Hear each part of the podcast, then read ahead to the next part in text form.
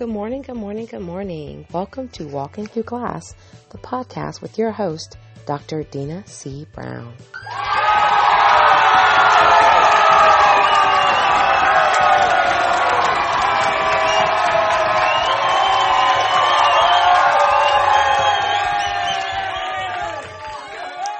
I'm so excited to come to you this Friday morning, what I'd like to call Fear Less Fridays, and share your daily dose of Dr. Vitamin D. But before I get into the message of the day, I just want to ask you, how are you doing?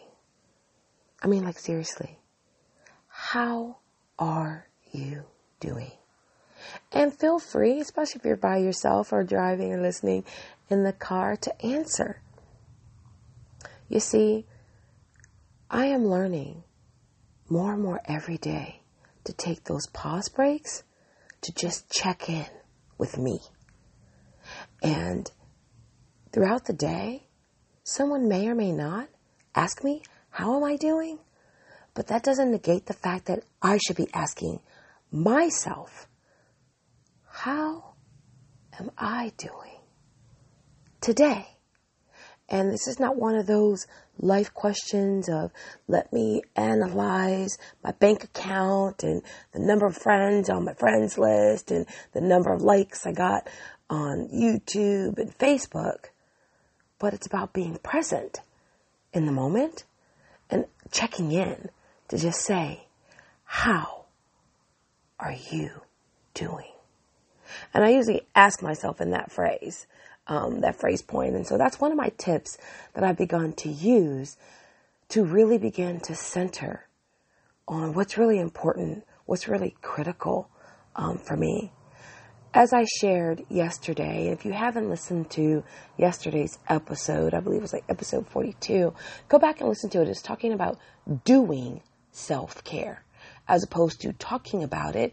It really begins to be about being about it. And in order to be about it, you have to consciously and intentionally think about it.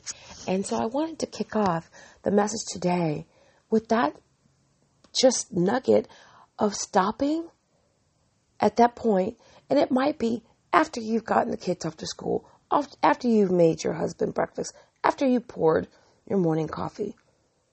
But sometime in the morning, at the start of your day, when you get two, three, even, my goodness, if it's luxurious, get five minutes by yourself to sit and ask yourself, take that breath and say, how am I doing? Girl, how are you doing? And, um,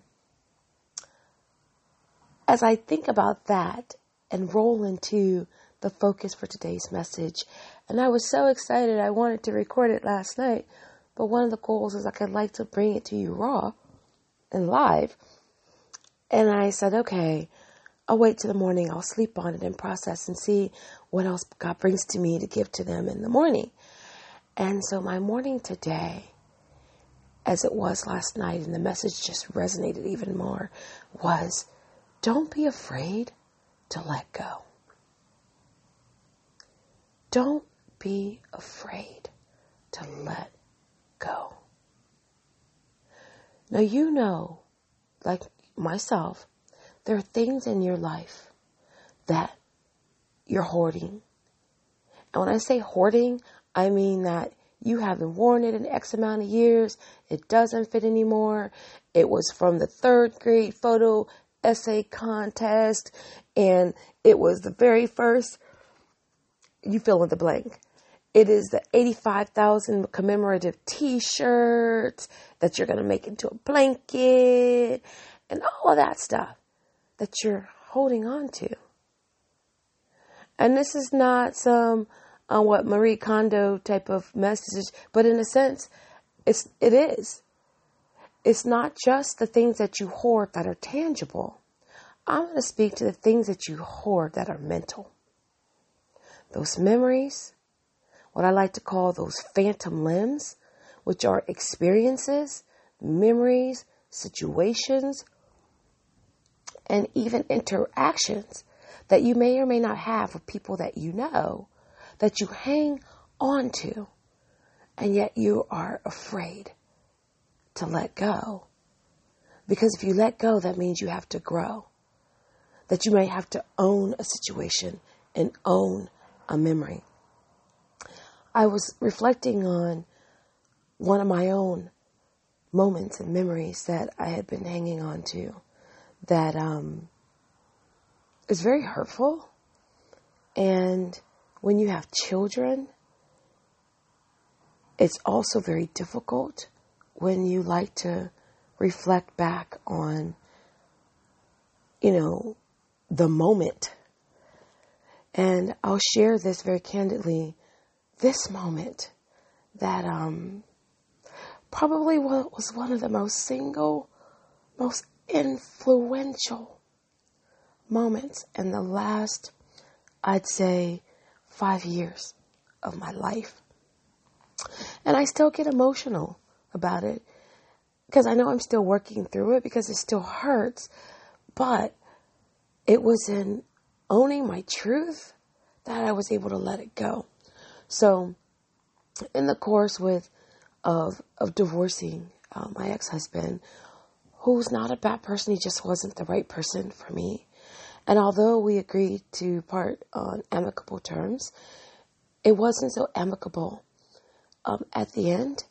And one of the moments that um, um, was the impact it was going to have on Xavier, and the fact that I held on to the fact that me making this decision, this concrete decision that I needed to move out of that situation, to truly continue to evolve to the better version of myself because you can't make a choice to live with someone that doesn't honor your value and who consistently speaks in a manner that is not enriching to your life.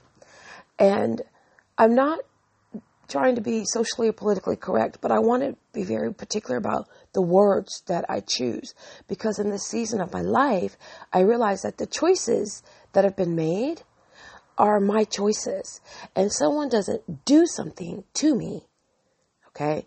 It's the way that I receive it or I allow people to interact. Okay. So that's why I'm being very particular about the word choice. And I encourage you to be very particular about the choices in the words you use to de- describe situations that you're going through or that you've been that you've been in because words have power.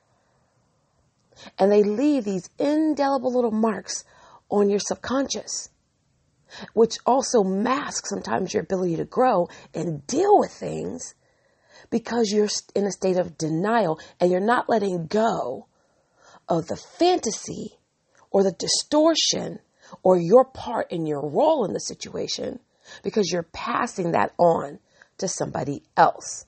Okay. So that's the that's that particular point. So if you're wondering, my goodness, you know, she's very being very articulate. No, I'm being very choosy, and I've learned to be very choosy with my words, especially when I'm talking about my situations. And this has been a lot been the way that I've been able to shift into this new space, into this bigger space to allow me to really manifest my dreams and live my life on purpose with purpose and really own my very own truth.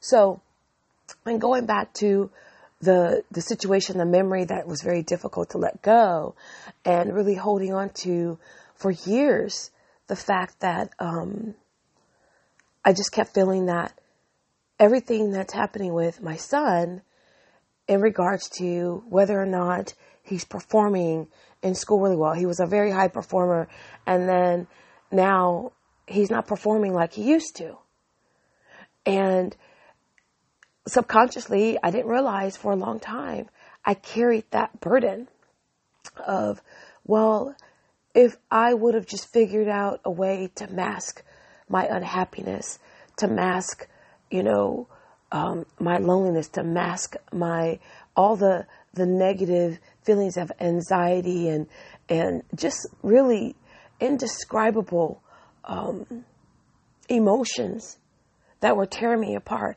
I just used to say to myself, if I could just hold on a little longer and let him graduate and, and thrive because he's happy. But then recently, when I was processing the power of resilience,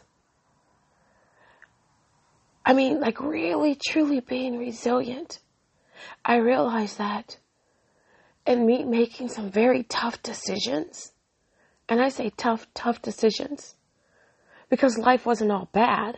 It just wasn't right for me. And if it's not going to grow me, then I need to let it go. And so I let that marriage go. And because, uh, in all intents and purposes, I couldn't grow into my next level of who I was in that situation. And that's maybe a story for the book or coming to one of the launch talks and walking through glass. And I'll share more of the details live. But I kept holding on to the fact that I blamed myself for all the the different things. Now, I believe that at different points in time, Xavier is still dealing with certain angry moments and and situations, but it doesn't mean that he doesn't love me as his mom. But maybe he doesn't understand the situation, um, and I wasn't the one to enlighten him about everything that was going on because that wasn't his truth; it was mine.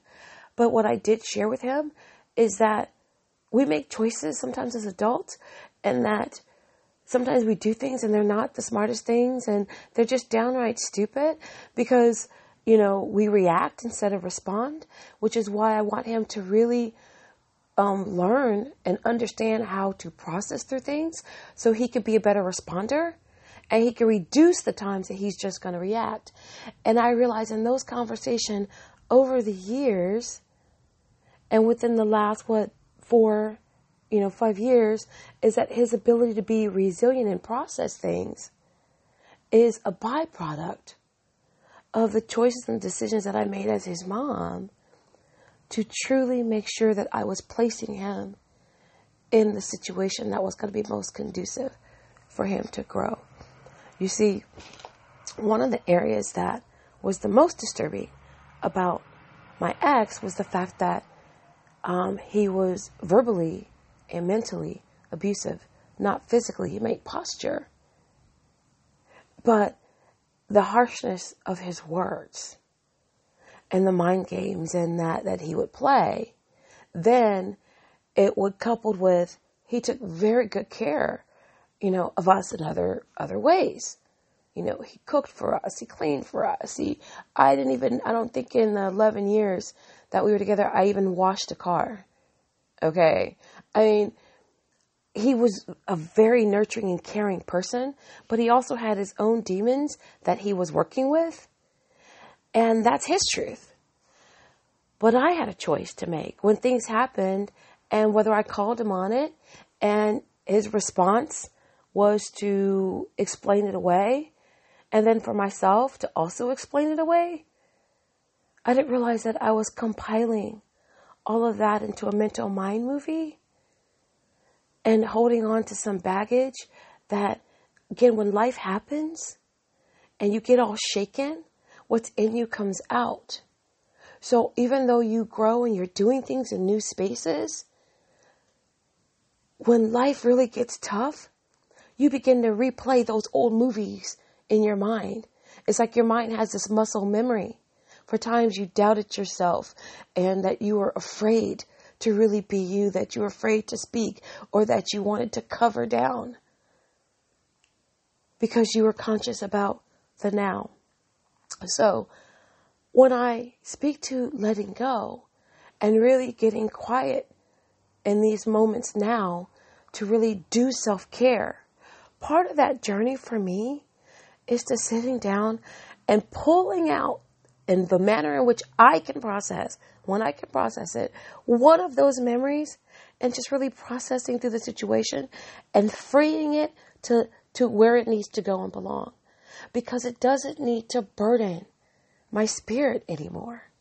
It doesn't need to hold me back and keep me trapped in a space of, oh my gosh, you know, when I think back to this, or when I'm analyzing or scaling to my next level, that I'm bringing some operating systems and some bit information that is going to deter. Now, I learned some valuable lessons from that experience. And so, what I do now is really process on the experience, the lesson, and how I grew from it.